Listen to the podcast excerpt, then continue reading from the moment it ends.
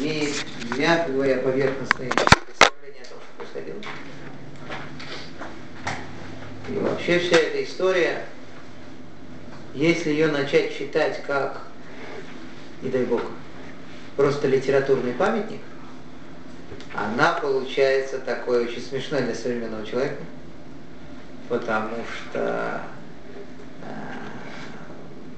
например, в латиноамериканских сериалах преснопамятных, в них очень часто подобные истории муссируются, когда неизвестный брат, который где-то пропал, и потом его находят, и он скрывается, и потом, наконец, он говорит, что я ваш брат, все плачут, Педро это ты, и все бросаются к нему на шею поочередно.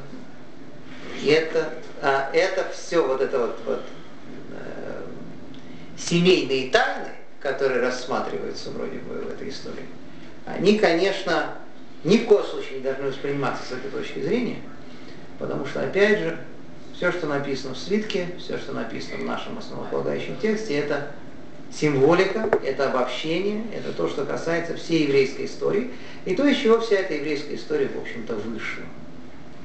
То есть это некий, как любил говорить один умный нееврейский профессор, архетипы, то есть высочайшего уровня обобщения, обобщения человеческих натур, человеческой психологии. Прежде всего касающиеся евреев, конечно, еврейского характера. И поэтому сама история, в которой в начале братья, 11 братьев, потерявшие Иосифа, уже давно раскаявшиеся в том, что они сделали, не знающие, как бы организовать э, поиск, розыск Иосифа в Египте – они сидят на Святой Земле рядом с отцом, с отцом, который не может снять с себя траур.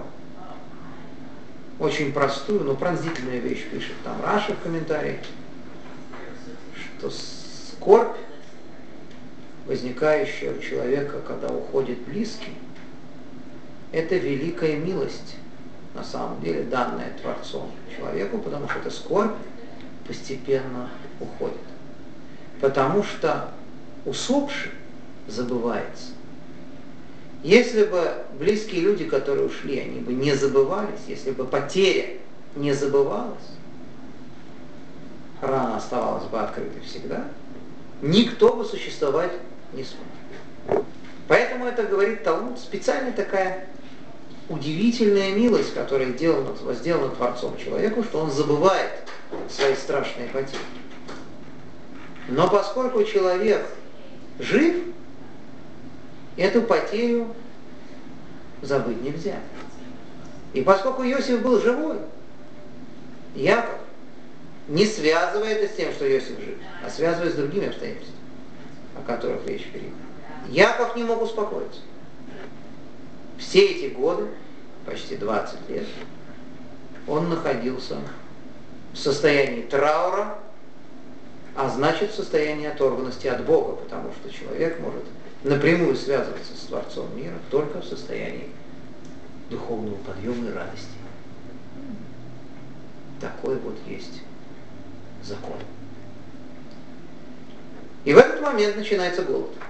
Тот самый голод, который был предписан, предначертан и рассказан при толковании сна Иосифа, голод, который должен продолжаться 7 лет, а будет продолжаться только 2 года. И в первый же год, скажем, после первого года, когда заканчиваются продукты, когда уже все съедено, Яков обращается к своим сыновьям и говорит странные слова. Ламати траву. Зачем вы показываетесь? Даже вот можно перевести, рисуете Перед кем вы изображаете сытых? Оказывается, сыновья Якова очень старательно изображали, что они имеют провизию, что никакого голода у них нет. Зачем они это делали? Показать, что все живут на Святой Земле нелегитимно, все остальные, дикари всякие, которые вокруг. И поэтому у них нет благословения. А вот наша семья, которая легитимно живет на Святой Земле, которая имеет право находиться на Святой Земле, поскольку, как мы с вами уже помним давно, братья считали себя уже представителями еврейского народа, в отличие от Иосифа, который считал себя и братьев пока еще кандидатами в евреи. Это вся была проблема между ними. Так вот, братья считали себя уже евреями, если они уже евреи, значит, святая земля уже их. Значит, что это получается? Если они будут наравне с дикарями голодать, это получается, что нет специального благословения. Поэтому они готовы были лопнуть, но держать фасон. Изображать изо всех сил, что на самом деле никакого голода нету, и что все тут уже еле-еле ходят, ноги не таскают, а мы молодцы. У нас все хорошо. Яков задал им вопрос. Зачем вы это делаете? Зачем вы показываете? Потому что если бы это можно было тянуть вечно, ну, хорошо. Но поскольку это все равно очень быстро закончится, поскольку все равно очень быстро окажется, что все-таки надо идти за провизией, надо собираться в Египет, где только и была возможность затариться благодаря Иосифу, который там устроил продразверстку и собрал все, что только можно было собрать, как было сказано выше. Так э, все, равно, все равно придется идти. Поэтому он их собирает и отправляет в Египет с кучей денег, потому что деньги есть и купить на них не на что. Такая вот катастрофа. С кучей денег за провизией. И надо сказать, что здесь Тора как раз описывает эту страшную картину, как со всех окружающих земель, изо всех окружающих границ, в Египет, из Эфиопии, из других мест, с Святой Земли, текли люди. Текли люди за, за пшеницей, за хлебом, за едой. Они там покупали зерно, надо сказать, что продажа зерна была тоже организована гениально просто Иосифу, как все, что он организовывал, да к чему он не прикасался, потрясающие способности. Все работало как часы, никто ничего не воровал, все жестоко охранялось, продавалось. Конечно, стояли колоссальные очереди, потому что э, просто физически невозможно было обслужить такое количество людей, но все было организовано и, возможно, здорово. И Яков придумал, что его сыновьям надо, заходя в Египет, приходить из разных мест, заходить в разные ворота. Да, Вас не просто найти. Нет, нет. То есть идея Якова была в том, что все должны заходить, его сыновья, с разных входов. С чего это? Оказывается, с того, что ну, толпы людей идут закупать зерно в Египет. Есть сейчас такие красивые, целая толпа, вот 10 братьев. Беньямина не отпустил, естественно, у себя оставил любимого, последнего ребенка от любимой жены Рахели, оставшегося. Так вот, 10 братьев, красавцы, все как на подборы. Это повод для так называемого айн гора, дурного глаза. Не надо, чтобы все братья красивые, высокие, все вместе заходили в одну дверь, поэтому пусть заходят в разные двери, по одному. Чтобы не было такой большой концентрации еврейских физиономий в одном месте, на всякий случай. Ну и вот тут-то как раз Иосиф проявил свою гениальность в очередной раз, потому что он все это вычислил. Он понимал, во-первых, что рано или поздно эта компания из 10 братьев появится. Он понимал, что их будет 10, потому что Беньямина наверняка отец никогда не отпустит. Любимого сыночка от любимой жены он оставит при себе. Он понимал, что Яков, скорее всего, ну такова логика, скажет им, не переться всем в одну дырку. А как так? Распределиться, заходить в разные входы. Описание их одежды жидовской – описание их фигур, возможное описание лиц, все это было роздано стражам ворот всех в городе, в главном городе, в Египте. И товарищи ждали. Надо сказать, что Иосиф их очень старательно описал, и взяли их всех практически сразу. То есть ни за кем не нужно было бегать по городу, искать, где он зерно покупать. Взяли всех. Тихо, без шума и пыли, как выражались в старые советские времена, их привезли в нужное место. Они были арестованы мгновенно. В принципе, это не вызвало никакого удивления, потому что вся эта история с э, снабжением зерном, она, естественно, контролировалась э, государством, контролировалась армией. Если там были какие-то подозрительные личности, эти подозрительные личности мгновенно изымались из толпы. Ну, как он мог писать их, как они выглядят, если Да, даже ну, его они не узнали? 37 лет его почти не было, как говорится. Ему было два- 20 лет его не было. Но что? За 20 лет изменения большие ему. Изменения большие. Но когда они, когда он уходил, они уже все были взрослые дяди.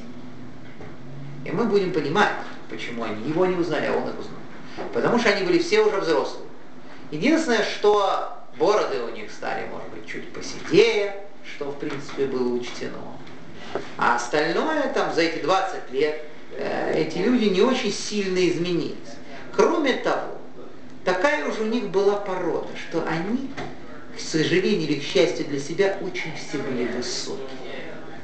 Вот так вот получилось, что они все были очень статные и, э, так сказать, по своей породе тоже отличались от многих. Они были посветлее многих окружающих товарищей, потому что окружающие товарищи это были хамы, в хорошем смысле этого слова. Ну, то есть, э, происходящие от хама товарищи более темных раскрасок. А эти товарищи были совершенно семиты, посветлее. Вот. И поэтому их тоже было по цвету вылавливать очень-очень несложно. Короче говоря, получилось. Их всех привели, привели сразу к Иосифу. И вот здесь вот этот вот удивительный момент встречи братьев, страшный момент, который, как и все детали этой истории, накладывает тень или полоса света, или тень на всю еврейскую историю дальнейшую, на все взаимоотношения братьев, взаимоотношения евреев друг с другом. Потому что вот эта вот идея, что он их не узнает, идея, что Баит Накерал Тора говорит, он, он изобразил из себя чужого человека. Это будет не раз в еврейской истории, когда еврей, одетый в одежду не еврея, и уже совершенно растворившийся в, еврейском, в нееврейском образе жизни, но просто египтянин, абсолютно неузнаваем, настоящий русский, настоящий немец и так далее, и так далее, испанец, поляк, абсолютно неотличим от толпы. Он вдруг сталкивается со своими братьями. И сначала он митнакер, сначала он отчуждается от них. Он не чувствует их своими родными. И постепенно в результате сложного, болезненного процесса восстановления связей и взаимоотношений, в итоге, в конце концов, он говорит им, а не Йосеф, я Йосеф. Он признает свое еврейское имя. Конечно, все это не касается напрямую Иосифа самого. Потому что сам Иосиф прекрасно понял все свои еврейские дела, был религиозным человеком, соблюдал все, что мог в этом Египте, тихонечко у себя под столом. Все это понятно. Но сама мизансцена и сам спектакль, который разыгрывается, еврей видом египтянина, который постепенно, постепенно сближается с братьями, который выглядит как еврей, одевается как еврей, который помнит, что они и все-таки в итоге открывается им как еврей, вот этот путь домой, который будут проделывать евреи много-много раз, во многих поколениях, уже забывшие о себе, забывшие о своих вечных духовных корнях. Этот путь здесь нарисован.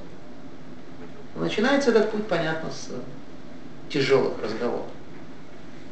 Руководящий Египтом Йосиф обвиняет своих братьев. Он придумывает гениальную идею, как добиться от них признания вины, добиться от них раскаяния.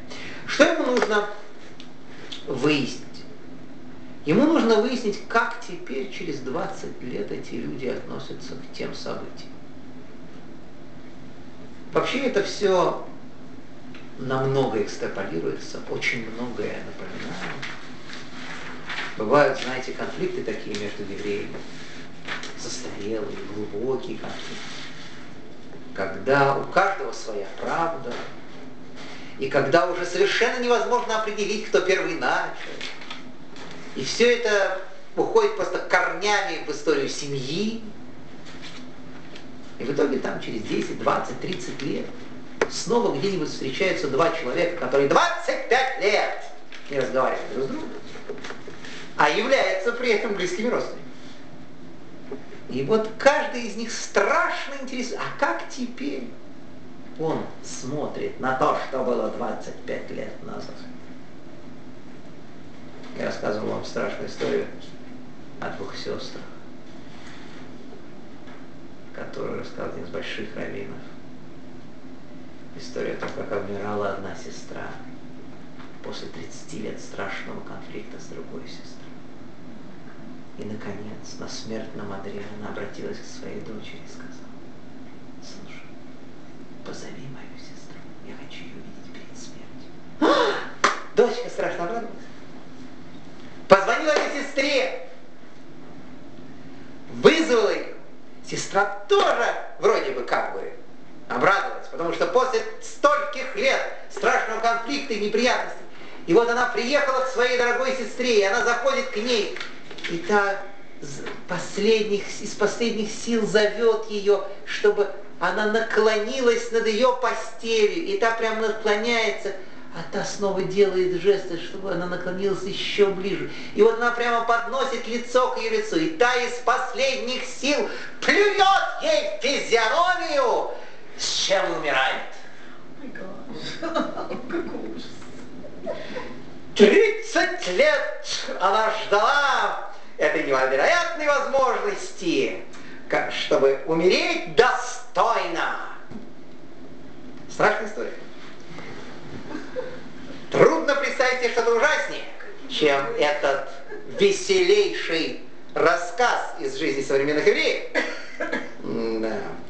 Э, конечно, это, слава Богу, не происходило между Иосифовым братьями, только не хватало этого. Но отчуждение было страшно. В момент, когда они пришли, Иосифу было необходимо понять, как же теперь, через 20 лет. Они относятся к тому, что сначала они его хотели убить, зарезать, потом они его посадили в яму со змеями, потом опять хотели зарезать, а потом решили продать. Вот как они смотрят на эту интересную историю. Да, тогда у них было куча галактических объяснений. Весь еврейский закон был на их стороне. Он плохой, он на них докладывает, он э, подводит их буквально под трибунал, под смертную казнь. Он такой секой, преследует их, просто хочет их убить. Поэтому есть заповедь Тори, если пришел тебя убить человек, убей его первым. Вот мы сейчас его первым будем убивать, все вместе прямо возьмем и будем своего брата. Тогда все было ясно. Им. Что сейчас? Чем они пришли. Удивительно, что буквально с порога, когда он спрашивает их, кто вы такие? Меаин Батем, откуда вы пришли? Они ему рассказали, рассказали, Буроки, мы пришли из земли ханаанской, чтобы прикупить еды. Шнеймасам, мы 12 сыновей, сыновья одного отца. Один остался с папой, Баихадынину, а одного нет. Что значит нет? Нет. Мы когда-то его потеряли, сообщают братья Иосиф, и сейчас мы пришли в Египет для того, чтобы его найти. Он где-то у вас здесь. Мы пришли, мы готовы на все, чтобы его найти. На все, даже на то, чтобы совершать всякие противоправные действия. Я же сказал, что вы шпионы говорит Иосиф, вы шпион. Вы пришли высматривать обнаженность земли. То есть вы пришли найти место, э, где лучше атаковать Египет. Зажиточный Египет, где есть зерно. Обезумевшие от голода окружающие народы хотят, только и думают, как нас захватить и разграбить все наши запасы. Вот вы и пришли, чтобы разведывать каким образом захватить нашу страну. После чего он сажает в тюрьму всю компанию. Вся компания сидит в течение трех суток в тюрьме и ждет решения. Надо отметить, что в первом же разговоре, еще до того, как товарищи отвели в тюрьму, они уже начали говорить о раскаянии. Говорили они на еврейском языке между собой о раскаянии, так, э, На арамейском. шипя, да. Не, не, на, не по-египетски. Потому что Иосиф поставил между собой и между ними ребеночка маленького, гениального, своего старшего сына Менашея, в качестве переводчика. То есть он поставил своего маленького сына переводить с египетского на еврейский. Якобы не зная еврейского языка. Так сделал Иосиф. Ну, наш естественный вопрос первым делом, как же так произошло, что братья не опознали Иосифа в этом человеке. Даже, так сказать, несмотря на то, что, конечно, это было последнее, что могло прийти к ним в голову, что этот человек, премьер-министр страны, это и есть э, юноша, которого они продавали в рабы. Все равно, ну, очень тяжело, но все-таки не узнать своего брата, даже не, не иметь представления, что это такое. Оказывается, есть два важнейших объяснения на эту тему. Первое классическое, Раша. Все дело в бороде, говорит. Потому что этот безбородый юноша, 17-летний, которого они убивали, продавали, уже давно исчез. На месте его был мужчина с огромной бородой лопатой, вот, такой классической египетской бородой, такой, знаете, длинная борода, узкая, как они ее стригли, обрабатывали, зачесывали, закручивали этот волос. Такая настоящая египетская бородища закрывала его лицо. Но это только первое объяснение. Все-таки, может быть, они могли узнать его по другим чертам лица. И тут Раби Яков Балатурин, наш великий мудрец Торы, сын Рабиняш, объясняет и говорит удивительную вещь, что Иосиф очень много страдал в Египте. 10 лет сидел, 11 лет сидел в тюрьме. Мучился у Патифара, своего первого хозяина. Страдал целый год, когда за ним бегала его хозяйка. В общем, сплошные страдания были у него в этой стране. И на его лице была печать страданий. Страдания меняют лицо человека. Настоящие страдания, большие муки, которые переживает человек, так меняют его лицо, что потом родная мама его не узнает. Это был человек, который очень много пережил, поэтому его нельзя было узнать. Так вот, они начинают якобы раскаиваться. Якобы раскаиваться. Как они это делают? Рубен, первенец, естественно, как это положено настоящему правильному еврею, который говорит, а я вам говорил, это наша любимая. То есть, когда уже все случилось, когда уже все неприятности у тебя на голове, обязательно приходит человек и говорит, а я же говорил. Это особое удовольствие для этого человека сказать эту фразу «я же говорил». Оно ничему не помогает, оно ничего не спасает, это ничего... Но вот сказать, я же говорил, я, а я вам говорил, да, и что теперь? Как в таких случаях говорит, мама, ну и что теперь, что ты говорил? Отвечает в таком случае сын Ветрович. И что? Чем это нас спасает?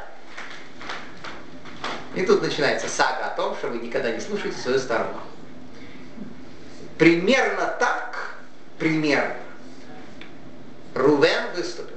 И он сказал, я вам говорил, не грешите против мальчика. А вы меня не послушали. И теперь его кровь с нас взыскивается. Какая такая кровь? Оказывается, Рувен не знает. Рувен, первенец, не знает, что, что именно произошло с, с Йосифом. Он не знает, то ли его украли потом из этой ямы, куда его грузили, то ли все-таки братья его добили. Никакой информации у него настоящей нет.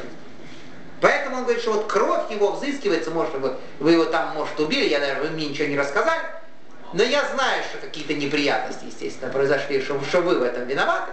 В общем, короче говоря, я вам говорю. Это то, что он говорит. Потом, вторая фраза. Эта фраза которая в Торе описывается следующим образом. Воему и Шелафи. Сказал человек своему другу. И Раша проводит целое криминальное исследование. А кто кому сказал? Кто из братьев кому сказал? Сказал человек брату своему, говорит Тора, близкому своему, что вот мы не слушали, как нас умолял, как нас молил этот юноша, то есть наш брат. То есть, когда он сидел в яме, и он вопил, а мы кушали, если вы помните такой экспрессионистский момент, когда Иосиф сидел в яме, по нему ползали змеи, а, а, а наверху они сидели и кушали, потому что они сильно устали от этого преступления. Все силы свои потратили душевные на то, чтобы своего брата сначала убивать, потом бросить в яму со змеей. Так вот, они сидели и кушали, и вот момент, когда он им кушать мешал, своими дикими воплями из ямы, вот здесь Бейсхана Ноэлейну, когда он нас умолял, Велой Шаман, и мы его не слушали. Вот это было нехорошо. Кто это кому говорит? Это говорит Шимон, обращаясь к Леви. Два тех самых брата, которые задумали убить Иосифа, то есть старшие, номер два и номер три, потому что Рувен, первенец, он не хотел этого, понимая, что, как мы с вами учили раньше, что все будет у него на голове, он первенец, он главный, его будут обвинять, так он не хотел с Иосифом ничего делать.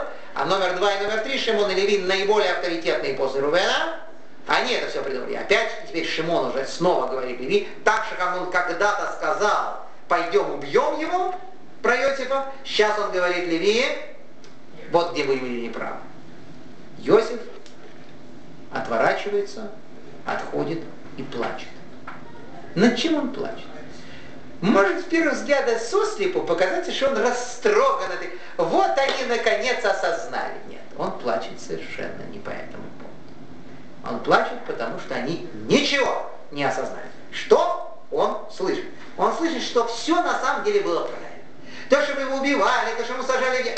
Но в какой-то момент, когда мы его уже посадили в эту яму, правильно все сделали, и по нему там ползали, а он так вопил, вот мы здесь проявили недостаточное человеколюбие.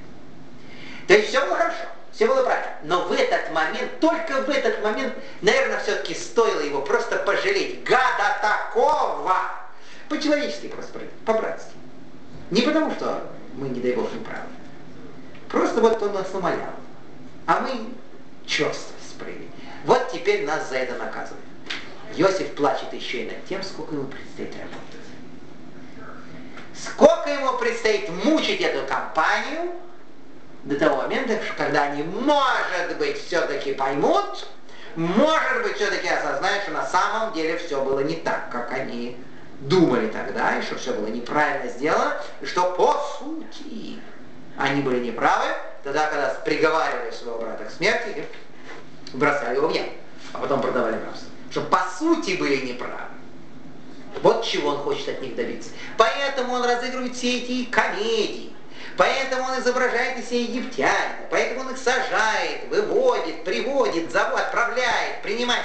Вся вот эта вот потрясающая история, фантасмагория, которую он там строит с ними, вводит их за нос на протяжении долгого-долгого времени. Это все нужно для того, чтобы подвести их к некому деятельному раскаянию каждый шаг, каждое движение, каждая новая идея, которую Иосиф а, приводит в исполнение в этой своей игре с братьями, тончайшей, сложнейшей психологической игре с этими великими людьми. Это достойные противники.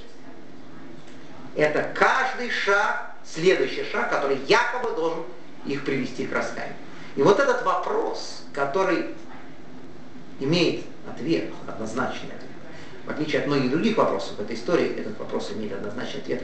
Так и получилось у него, в конце концов, это или нет. Смог ли он в итоге дотащить их до того понимания, донести на себе буквально, до того понимания, которое от них требует? Это очень хороший вопрос, который мы будем рассматривать. Мы обязательно на него ответим. Он сажает их в тюрьму на три дня. А, чего он добивается. Он собирается сейчас отпустить одного из братьев, одного, и послать его за Бениамином. Якобы для того, чтобы доказать, чтобы братья смогли ему доказать, что они не шпионы, а что они рассказывают правду.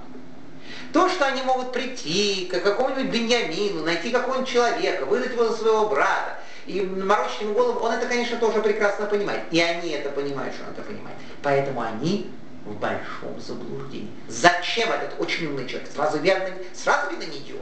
Зачем этот умный человек посылает кого-то из них, собирается послать, назад к отцу за Беньямином?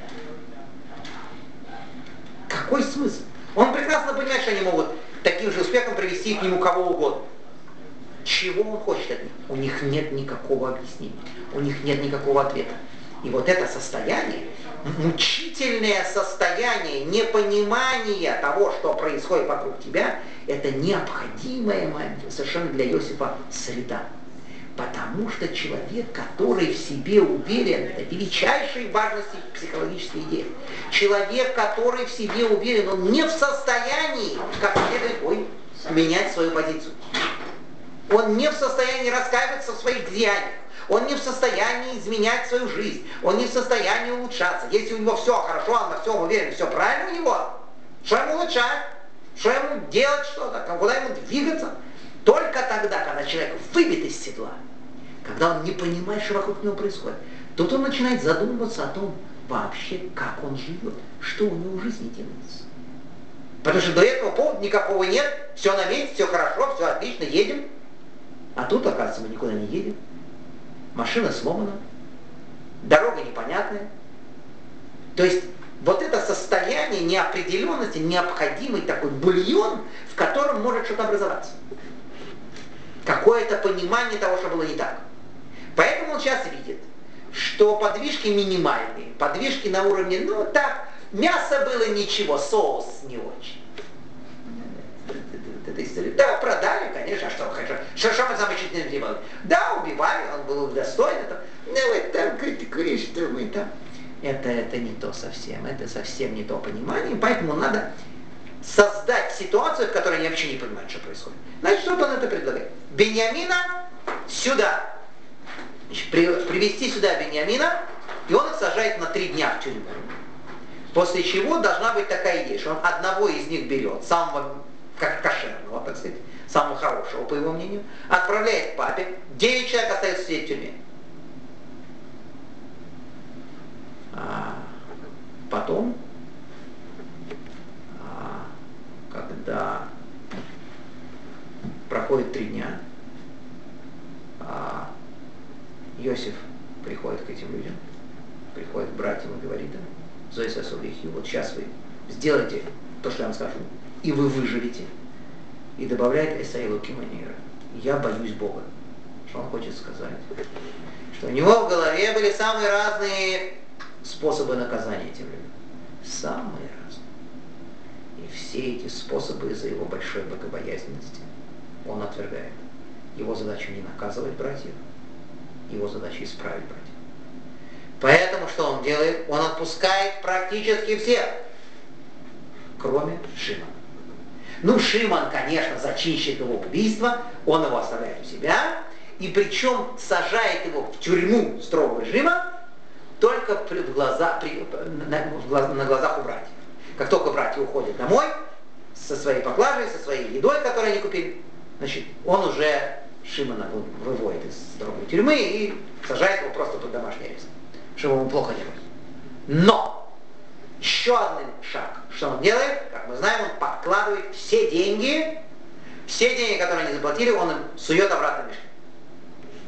И они с этими мешками, не зная, что им подложили обратно деньги, возвращаются домой, и по дороге Леви, оставшийся без Шимона, без своего дорогого товарища, открывает мешок, глаза на лоб, деньги на месте, он бежит к братьям, братья тоже открывают все мешки, все деньги на месте, у них падает сердце пятки, потому что они не понимают, опять, не понимают совсем, что происходит, их совершенно дезориентировала эта вся история, Теперь вообще непонятно даже сама событийная ситуация, откуда деньги взялись, откуда, кто их подложил. А, так наверняка их подложили для того, чтобы потом нас обвинить, что мы просто своровали это зерно. Теперь понятно, что нас отпустил этот антисемитский оружие. отпустил, отпустил у нас. Сейчас приедет, э, приедут товарищи в штатском сюда, отнимут, отнимут нас все деньги, отнимут все зерно, нас обратно уже посадят, уже посадят на, на всю оставшуюся жизнь, причем по, по, по, по, по очень серьезному поводу, что взяли, украли зерно и не заплатили. Катастрофа, они едут, едут домой уже в состоянии приговоренных к смерти людей. Тоже искупительное мероприятие. Они возвращаются в таком состоянии на Святую Землю, так себя чувствуют, что уже это является достаточным наказанием за то, что они сделали. Ну, может быть, недостаточно, может быть, недостаточно. Но наказанием за то, что они сделали со своими братьями, в таком состоянии думают, что через, через каждые пять минут они, они прислушиваются, не едут ли всадники за ним, не накроют ли их сейчас полично вместе с зерном и деньгами, нет. Они спокойно возвращаются домой. При папе уже открывают эти самые свои мешки и задаются этим знаменитым вопросом, Мазой составил Кимлана, что это Бог нам сделал? Что это такое? Что это все означает? Ну, начинают кушать. С Божьей помощью мы здесь с вами остановимся, потому что там уже идет молитва, надо присоединяться к ней. Они начинают кушать то, что они принесли. И настает новый этап истории.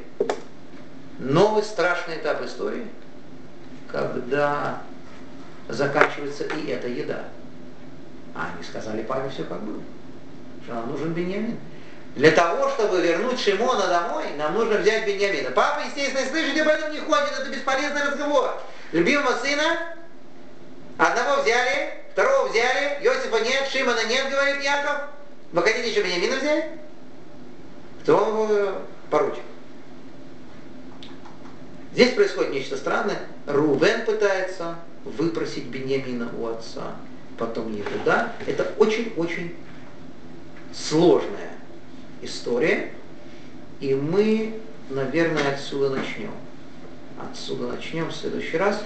В следующий раз, с Божьей помощью, мы с вами уже последний раз встретимся в уходящем году. Это будет тоже такое важное занятие, наверное, потому что оно будет последней встречей с евреями в этом году воскресенье следующее эров Рошашона уже у нас не будет урока, естественно. Канун Рошашона уже начинается праздник вечером. И я буду вас не только и не столько поздравлять с праздником, как и положено, ибо еврейский Новый год сильно отличается от еврейского, как вы понимаете. Это совсем другое. И будем говорить о неком подведении итогов, наверное, хотя бы 5-7 минут выделим на это. За сим надо помолиться. Всего самого наилучшего. Так в следующий раз 8, да? Давайте 8. Там у нас будет побольше времени.